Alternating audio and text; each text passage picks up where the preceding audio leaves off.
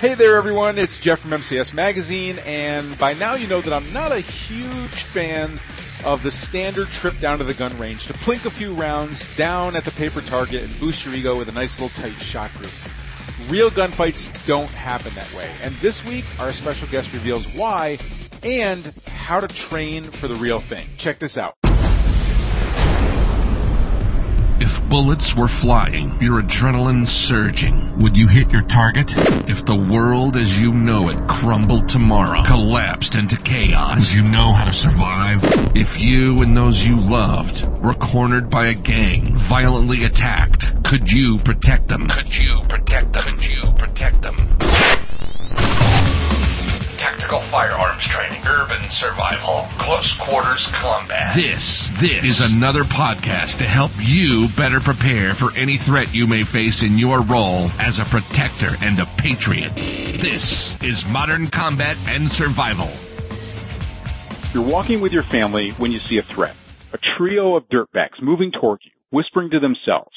You don't need them to announce their intentions. Know that something isn't right. You maneuver yourself in front of your wife and daughter and get ready to draw your concealed handgun. Your would-be attackers immediately stop, move to picture perfect positions a few feet apart from each other, and stand in an open area so that you can get a good, clean shot at all of them from a perfect shooting stance as you've been taught, as you've trained over and over again. Nothing could be easier, right? Well, if you know anything about shooting in a real life and death scenario, you know that it never goes like that. You're never going to adopt a picture perfect stance, do everything by the book, and be faced with attackers who are happy to cooperate and position themselves cleanly and openly to you. Criminals are a lot smarter than most people give them credit for, and especially knowing that their would-be victim could be carrying a weapon, they know that the best way to achieve their goal is to catch you when you're off guard, when you're sitting in your car not paying attention, bending down, tying your shoes, putting groceries in your trunk, or ambush you knockout game style to put you on the ground and destroy you, and potentially your family with you. So when everything doesn't go like it does at the square shooting range, what are you going to do? How will you get to your gun and engage the threat in order to protect your life and the lives of those you love? Well, that's what we're here to find out. Hello everyone, this is Jeff Anderson, editor for Modern Combat Survival Magazine with another podcast to help you better prepare for any threat you may face in your role as a protector and a patriot. And with us today to help us prepare and train for less than perfect combat shooting scenarios is my guest, Tim Blakely. Tim, welcome to the program.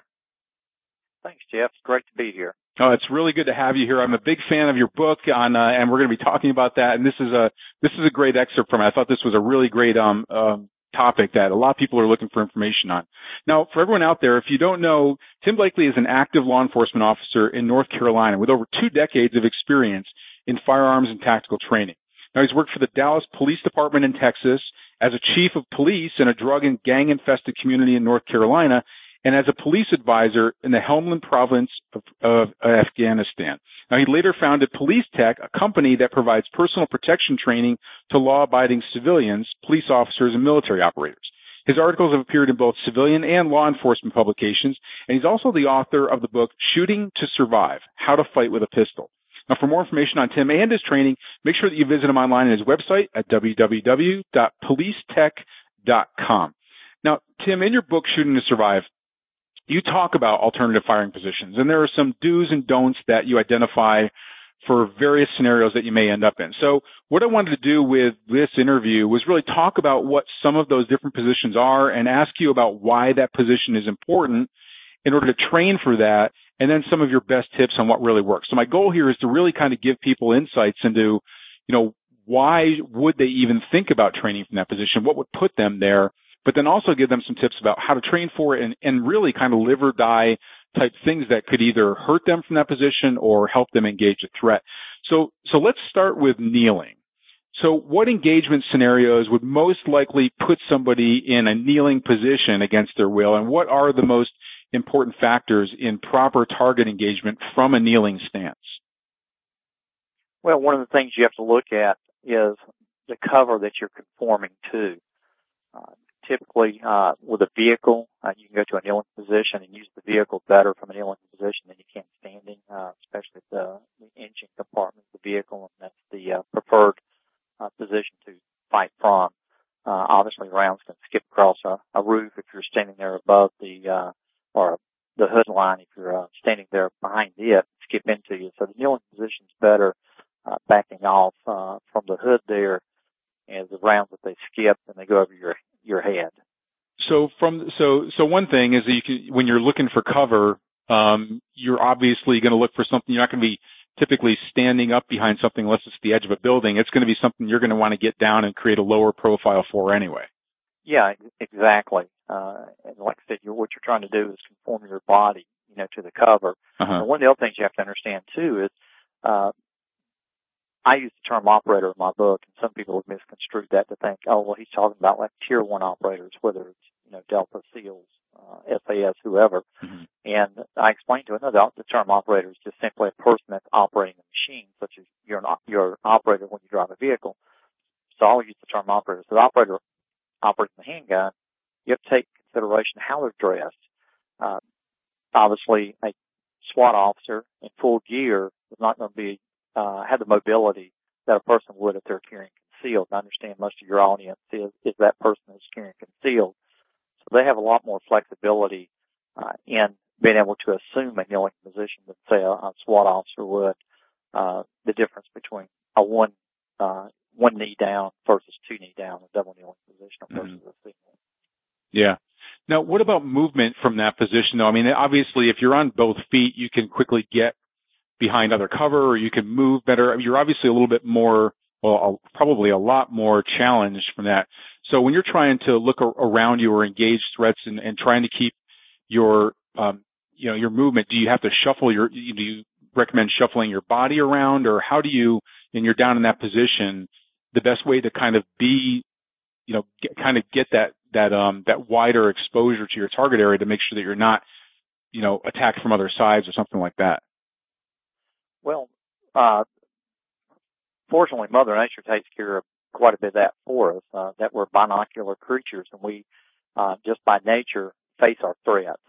Mm-hmm. And uh, what has been found through uh, research and actual field experience, and I've also experienced this myself, is that when you get locked onto a threat, until that threat is diminished and you're in control of the situation, you're going to stay visually locked on it. So even from a kneeling position like that, uh, you'll still want to square up the front of your body.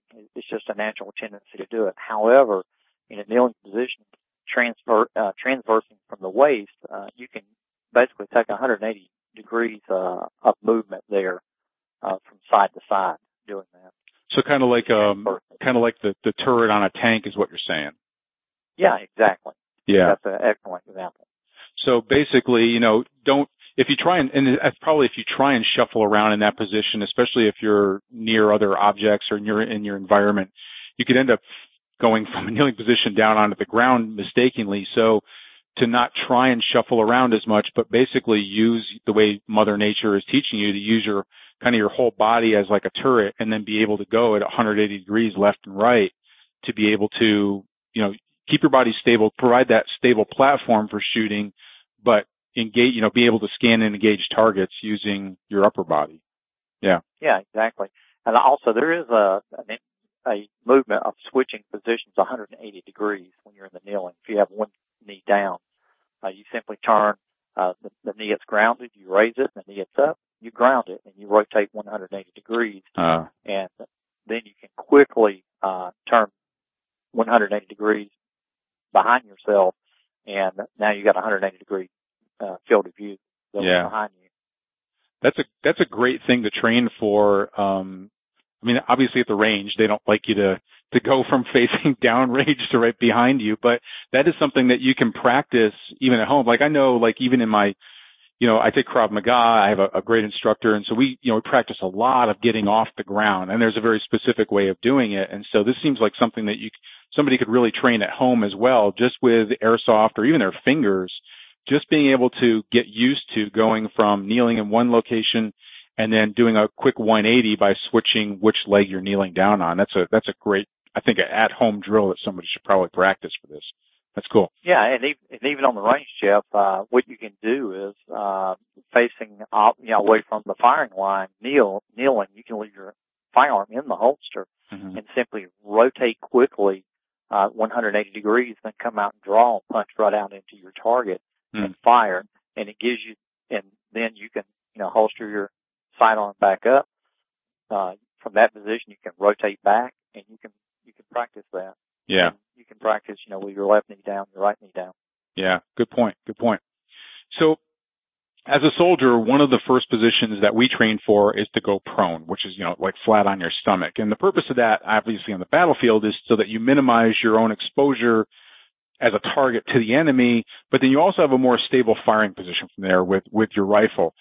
But that's on a battlefield and, and your enemy might be a few hundred meters away from you versus a typical gunfight with like a concealed weapon where with an armed, you know, where you might be battling an armed criminal that could be in much more closer quarters, obviously. So why would someone want to train for firing from a prone position and what tactics can you offer that would help somebody do that the right way?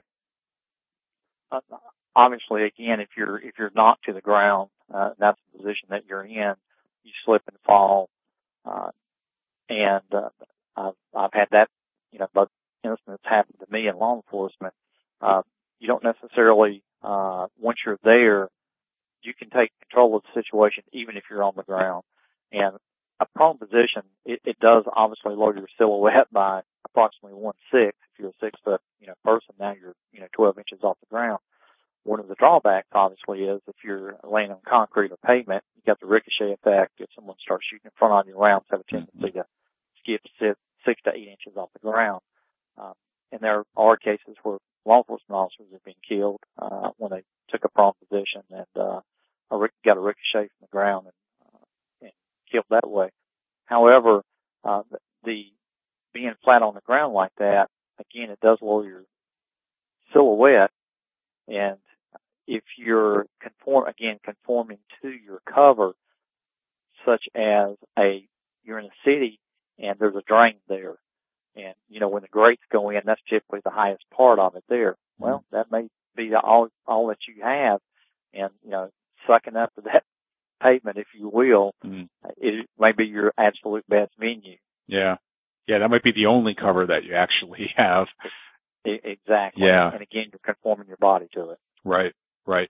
So what about even like under, uh, what about shooting under a vehicle? Is that something, I mean, I always see it in the movies, right? Like the, the bad guy is creeping around the other side of the vehicle and, you know, the smart guy looks underneath and shoots the guy in the foot. Obviously, um, you know, I don't know. I mean, is it ever better to shoot? Is it always better to shoot above the vehicle? Is it ever good to use go under the vehicle as cover or from a prone position or what's your take on that?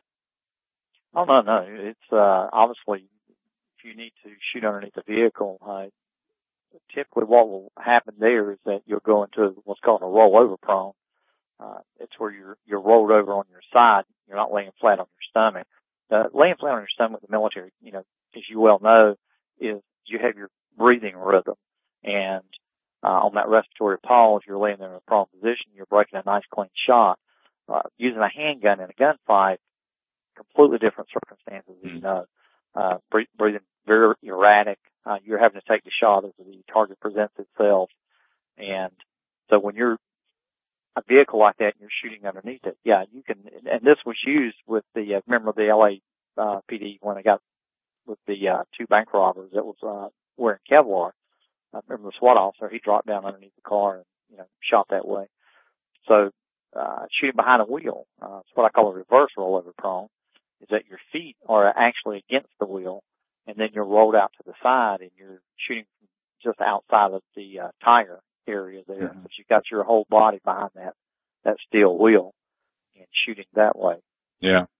Yeah. Well, the other thing that, that comes is your body exposure. Yeah, the other thing that comes to mind with maybe where being in a prone position can be beneficial is kind of that reverse position. You know, we talk about this with kneeling, but if you're if you're on your back and suddenly and you're engaging in front of you, which I'm going to be asking you about about shooting from your back, but um, you're shooting you're shooting on your back in front of you to go behind you is kind of, you know, you don't necessarily want to shoot upside down by just flipping your head back and looking upside down. That's a little bit harder to even like find the target and, and identify it as a target, but you can quickly flip over on your stomach and then all of a sudden now you're in a prone position, you're facing exactly 180 degrees away from you and you can see what's behind you and that's a quick little flip over. So I can see where it might come in handy to be able to, you know, after you've engaged a threat or if you're being attacked from behind, you can, you know, you can scan quickly behind you to see if there is anything back there and then go back to your back if you need to. Yeah, sure. And one of the other things about, uh, if you're, and, and again, if you're on your stomach and you're shooting, in you know, forward directly in front of you, obviously you, you can bring your feet in. So if you had, uh, you know, a piece of cover that was 15 inches wide mm-hmm. and you're shooting from around it, then you want to, literally the only thing you want that bad guy to see is your eye and the muzzle of your firearm, uh, to where it's just outside of the cover and then you would keep your body in line, you know, keep, bring your feet in. That's the case where you would actually bring your feet in together. And I stress that I, you know, I, when I'm on the range, I tell people, look at what you're shooting behind and try to conform your body to that mm. to where you minimize your exposure. Hopefully the only thing the bad guy is going to see is nothing but a muzzle and an eyeball. And hopefully won't see the eyeball very long. Yeah, right, right. Awesome. Okay. Well, listen, everybody, we've been talking with Tim Blakely of policetech.com about surviving from worst case scenario shooting positions. And we have a lot more sticky situations that we need to cover, including how to shoot from your back without blowing your feet off, and the best tactics for firing from a seated position, whether at a restaurant or in your vehicle or another scenario like that. And finally, how to train for these scenarios to master your off position gunfighting fast and without getting kicked off the gun range. But first, check out this special message. What if everything you knew about how to stop a violent attacker with your gun was wrong? Discover the advanced tactics you must know now to protect yourself and those you love with a firearm. Check out our free book, Stopping Power Secrets. Inside, you'll find such no-hold-barred shockers as 1. The three most common myths and misinformation shoveled out by movies and gun range know-it-alls that could get you killed in a real-life gunfight. 2. The cold, hard truth about your personal weapon's ability to be a one-shot man-stopper. 3. What coroners know about selecting the right ammo for your firearm that you don't. 4. And the simple training trick used by Abrams tank crews and commercial airline pilots that will prepare you for a real attack. Even better than your best day at the range. Don't place your family's safety in the hands of Hollywood fairy tales and hearsay. Claim your free copy of Stopping Power Secrets now, now at www.stoppingpowersecrets.com. And now, back to the show. Okay, we're back with Tim Blakely of policetech.com talking about cutting edge ways to train and fight for worst case scenario firing positions when you're armed and engaging an attacker. We have a lot more to get to, so let's go ahead and jump right back in our interview now. Now, Tim, probably one of the positions considered the least when it comes to combat shooting is where you're flat on your back in a supine or, or sit-up position. And I think maybe it's because a lot of firearms trainees, they don't really like to think of themselves as ever getting into such a disadvantaged position. Or maybe it's because from a training perspective, your legs are right in the potential path of a bullet in that position. So why is the supine shooting critical to train for and what are those best tips to engage a threat effectively and safely so you don't blow your feet off in a real gunfight? Sure. One of the things you have to look at in the supine, you go, well, how did I get there? Well, you can look at some of the videos online, uh, especially law enforcement shooting. When you start getting an officer moving backward, uh, you'll, they'll get their, their buttocks over their feet and then they end up on the ground is how uh, it happens uh, sometimes. The other, obviously, is when you're attacked, uh, you're dragged to the ground, uh, you end up on your back. Or even and, tripping, I suppose. Like a lot of people like do like to back up, like you say, and you know, once you hit a curb or something like that, if it's in a parking lot, it could be a parking, one of the parking curbs or whatever, you know, those cement things where the parking spaces are. You can't see behind you and you get that tunnel vision going, right? Right, exactly. You start moving backwards. Yeah. And that's one of the things that, uh, that's quite frankly, Jeff's one of my little, uh, pet peeves here is that you'll see instructors, they'll want to train how to shoot to move, or they'll want to shoot on the move. So they'll have them, you know, walking backwards, walking forward, that kind of thing. Well, the walking backwards thing, if I took some, you know, four by four blocks and threw them on the range, and the instructor would think I had lost my mind, that now I got these people, you know, tripping over these blocks. And I try to tell them, okay, well, that's, that's real world maybe not such a good tactic. They're more shooting to move. I know we're not discussing that specifically, but I just want to throw that out there. Yeah. Uh, the supine position, you're, you're ending up on your back. Obviously, you have to look at, you know, you're shooting an upward trajectory now. So, you know, if you're in New York City, uh, obviously, uh, some type of urban environment like that, and you start, you know, firing off rounds from your back, you have to be cognizant of, you know, where those rounds are going to go. Uh, you, you, that's where you, you definitely want to make sure, you know, obviously in all cases you, you really want to put the rounds in the suspect or into the uh, adversary mm-hmm. that, uh, that you're, you're fighting there. But, uh, it's even more cognizant there of, of being on your back, realizing that, hey, I'm, I can start sending rounds, you know, airborne now, uh, in a vertical position. Uh, and uh, one of the other things that you look at is that when you're your grappling techniques, uh, if you're on your back and you're actually grappling with an individual, it may be a contact shot. Mm-hmm. And if you shove the semi-automatic into them, it doesn't fire. You have to break it back off on them slightly and then pull the trigger, uh, again and you should be, you know, fine at that point. Uh, firearm should discharge. Yeah. Yeah. So if somebody is, uh, if you're, if it's not a contact shot and somebody is, let's say you got knocked down, um, or you were, you were shooting, you went backwards and they took that as an opportunity and they're coming towards you and they are, say 20, 25 feet away. Are there any accuracy or, any um, you know, tips or anything like that? Because it's a very unstable thing. You basically have your, um, while your body is stable on the ground, your arms are going to be kind of you know, very, they can be very wobbly at that point. Is there anything to help stabilize yourself so you are getting um, a more direct shot? Yeah, exactly. And the supine position, there's basically two trains of thought. One is you bring your knees up and then you fire between your knees.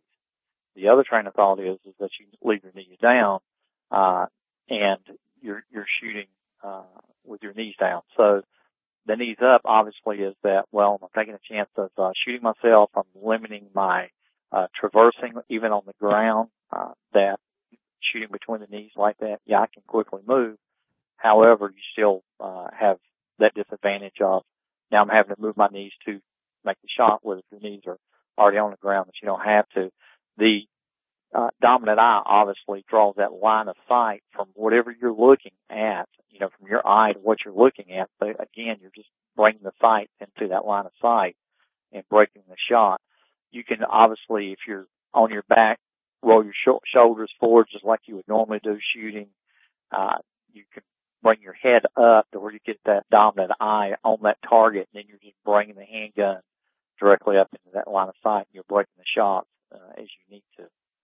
Yeah, those are probably a good, uh, you know, for people to really see what works best for them. You know, is to is to try both positions and see what feels natural for you. Somebody might even have lim, you know limited mobility. I know we have a, for example, we have a lot of um, a lot of older. I'll use I'll de, put the emphasis on the er on that. we have a lot of older people that listen to us and and and this thing, and so they might have mobility issues where you know doing like a sit up type position or even getting their shoulders off the ground might be difficult, but bringing your legs up and maybe even you know using your knees as almost like the tripod, you know, um, of being able to keep them out of the way, but use them to help steady a shot might even be um, advantageous because for older people, you might not be able to get off the ground very easily. You know, if you get a walker or a cane or something like that, you might be on your back, and that might be where you're engaging from. So, interesting.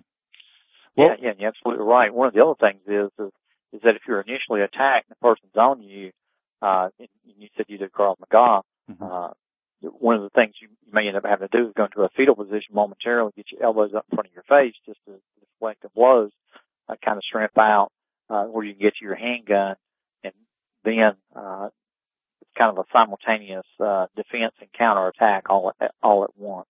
Yeah. Yeah, good point. well, let's talk about probably the most likely alternative firing position that someone's going to have to prepare for, and that's sitting down. And, and when I think of shooting while sitting down, I think of like the gamblers sitting around a table, right? I mean, that's, I think that's even why the shoulder holster was developed was really to make it easier to draw a gun when you're in a seated position. But most people aren't carrying around, you know, unless you're, uh, uh, I guess the old detectives that can do that and you're wearing your sport coat around. Um, but a lot of people are just mostly wearing like a waistband or, or even around their ankle or something. But are there any other scenarios to, to train for shooting while seated besides a, a poker game gone wild?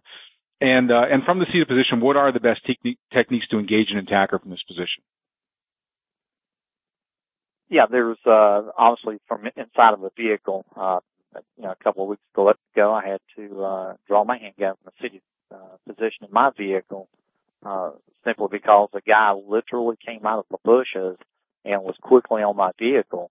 Uh, I was parked beside of a state trooper, and he and I were sitting there talking, and all of a sudden, we got this guy, you know, moving us at moving at us in a fast pace, and I had to draw from the city position. One of the things that people they do not do is take an and I stress this an unloaded firearm, uh, put it in just the way you wear it, and sit in your vehicle with a seatbelt on, and see if you can actually get to it. One of the little tricks is concealed carry. You wear that outer garment. Well, sit down in your car, take the outer garment, and do just that with it. Put it on the outside of your seatbelt, so if you need to, you can reach back and you can access that firearm. If you were caught in traffic, uh, and I tell people, you know, look, here's a little driving tip. Uh, be able to see the bottom of the tires of the vehicle in front of you so that you need a way out. Hopefully you can get you a way out instead of having to put it in reverse, back up. So that saves you some time if you can get off the X. If somebody's trying to uh, attack you, carjack you, that you can drive out of it. That's that's your number one choice. But if you're hung there in traffic uh, and you, there's no moving, then you have to you know defend yourself. It may not be that you're shooting, but simply accessing the firearm and, and coming up and bringing it to the window where that attacker's at. If they're standing there with a knife, and you can't move. Well, now they're looking at the muzzle of a gun uh, through the glass of the vehicle. And I have trained and I've shot through glass uh, side windows, windshields, that kind of thing. Mm-hmm. And uh, it, it's not that difficult to do. Uh, obviously, when the muzzle goes near the glass, then it, it blows the particle out the muzzle and the glass. Uh, it goes with it as opposed to keeping it uh, further back off the windshield. It's the preferred way, but you know, like you said in a gunfight, things don't always go the way you want, so you need to uh, you know train, you know, shoot both of them. Uh, mm-hmm. glass companies they'll give you windshields that uh, you can actually shoot through. Uh, explain to them that you're using it for self-defense purposes. A lot of them will give you the glass. Hmm. Yeah. One of the other things I, I do want to point out here when you're when you're drawing, and this is one of the things from a seated position, is that uh, you'll see people draw and then they'll want to what I call scooping. They'll want to drop the muzzle down and then they'll come up, and that's one of the reasons that the way I train and I train people is that when you draw, you come up and you're bringing the handgun up and rotating it about chest height.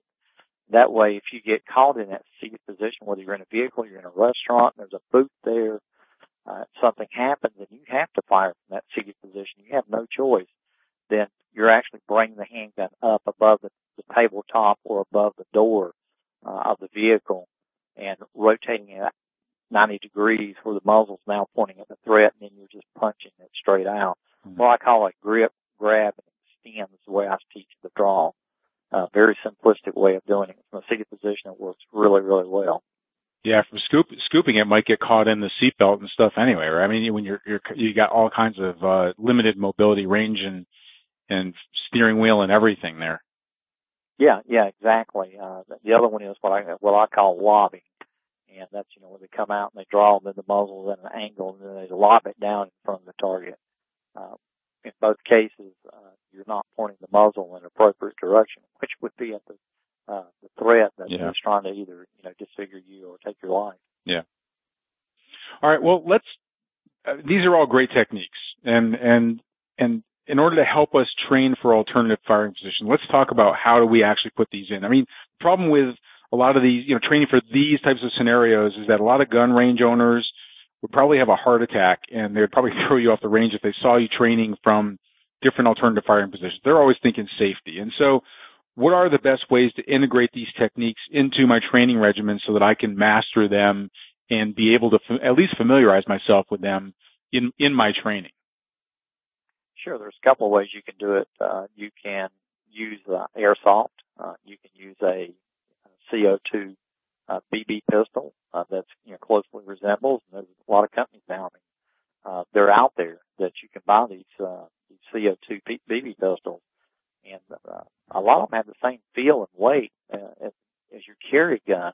So that's a good way to train. Yeah.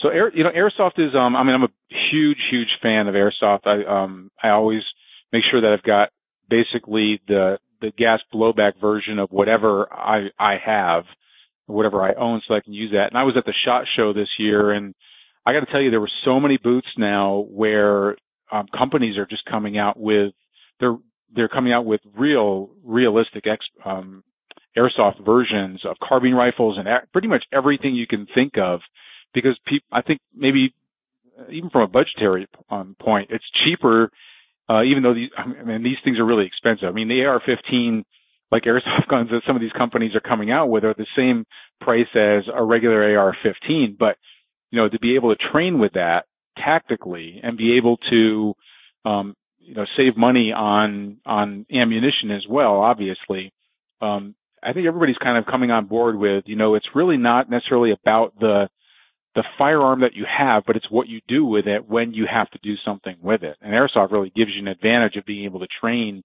in in your home or in your car or anything and, and do it safely. Yeah, yeah. absolutely. Uh, one of the other things about airsoft, uh, one of the really neat features is obviously you want to wear eye protection, uh, wraparound eye protection. Uh, you don't want to lose a, you know, you don't want to get blinded, you know, doing, uh, training like that. But the scenario-based training, you can use airsoft basically dress like you normally would, whether it's mm-hmm. a t-shirt, shorts, that kind of thing. And you still get a bit of a pain penalty.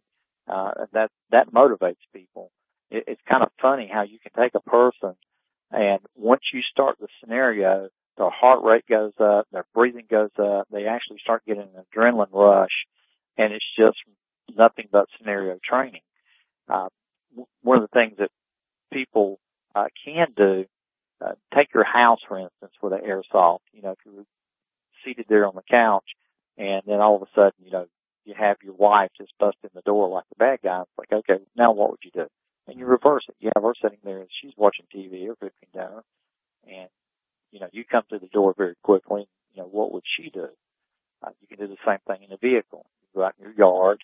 Uh, you can you know roll your window down as you know because you're not shooting through glass at that point. Obviously, just bounce off of it. That's quite obvious.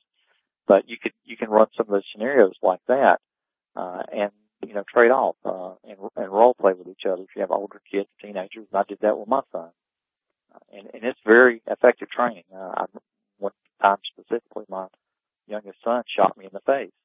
Uh, I'll tell you how he did it. Uh, I, I brought him out of the car like I normally would, but he stuck the handgun on the headrest. So as he was rolling out, he mm. reached back with his right hand, he grabbed it, and shot me in the face. And that was a lesson learned. That don't happen anymore. yeah. Uh, it, now I tell people that, you know, when I'm bringing them out of the car, you can see your, both hands. Keep your hands where I can see them yeah. the whole time. Yeah, right.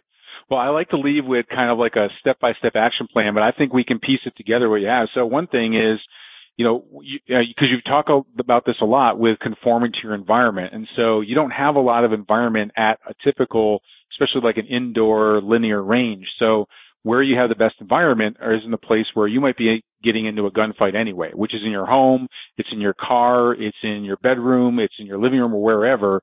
And so the best way to do that is something preferably realistic, such as an airsoft gun. Even if you don't put it with BBs, and I mean, you, there's a way that you can actually hook it up so that with a gas blowback, you're getting kind of the the little bit of kickback, but you're not going to, you know, smash Aunt Bessie's vase in the corner of your house with a with a plastic pellet. You can at least get some some feel of it. And the thing about that is that you can get a replica of your weapon that feels like your weapon as opposed to like a blue gun or something like that which is good, but it's not going to be as realistic a feel. And then you can go through all of these, all of these different alternative, um, firing positions that Tim has been talking about. So, you know, you can start in your living room and have your wife or a training partner or somebody come busting through the door and then see how quickly you can get from your La-Z-Boy to in a seated position getting to your weapon and find out what that's like. Um, you can go out to your vehicle and get inside the vehicle, strap in and pretend you're at a red light and then see what it, it takes to get to your gun and, and work on not scooping it up and getting caught up inside of the seatbelt, but getting that, you know, bring it up and extend out.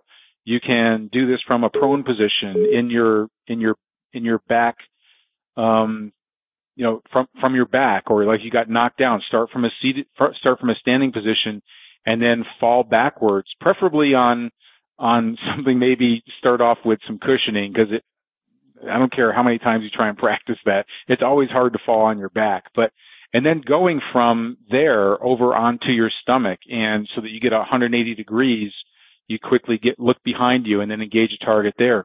And and practice the kneeling position, going from one knee to the other and getting 180 degrees, getting behind your vehicle to be able to see what it's like to shoot from it, um, from a distance away from your vehicle to avoid ricochet. So there's all these different things that you can do in the comfort of your own home and in your own yard with a realistic weapon.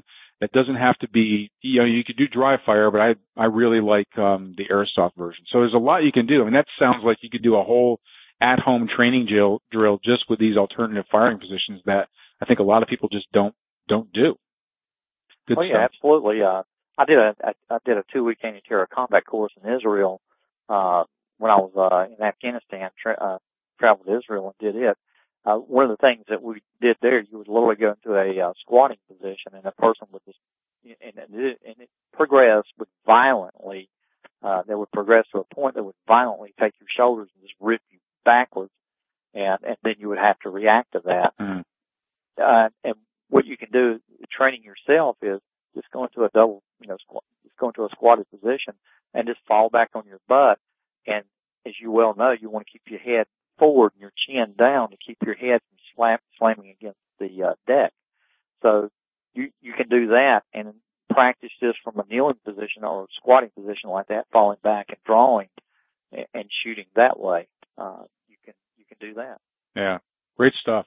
Tim, this is uh, really, really um, good stuff here. And, and everybody, listen, if you want to go and, and really see some more in-depth uh, tips on this and some some tutorial photos and things like that, Tim's book is like it, it, it's as big as the Bible. The thing is freaking huge, and it covers a lot of a lot of different. It's it's built about reality. It's it's built about how to survive with a pistol. So um, definitely go check that out. It's called Shooting to Survive: How to Fight with a Pistol, and you can go and check out Tim's training and his book and, and everything else he's got going on over at his website at www.policetech.com. Tim, thanks so much for uh, for being with us today. I appreciate it, man.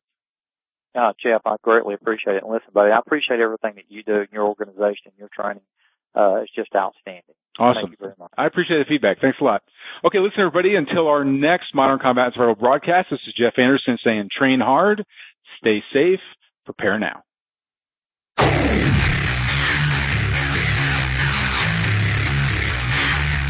This has been Modern Combat and Survival. Survival. We hope you've enjoyed the show.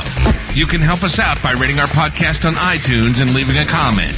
You can check us out on Facebook at facebook.com backslash modern combat and survival. And don't forget to claim your free subscription to Modern Combat and Survival magazine at www.moderncombatandsurvival.com. Lock and load. And we'll see you next time. This has been Modern Combat and Survival.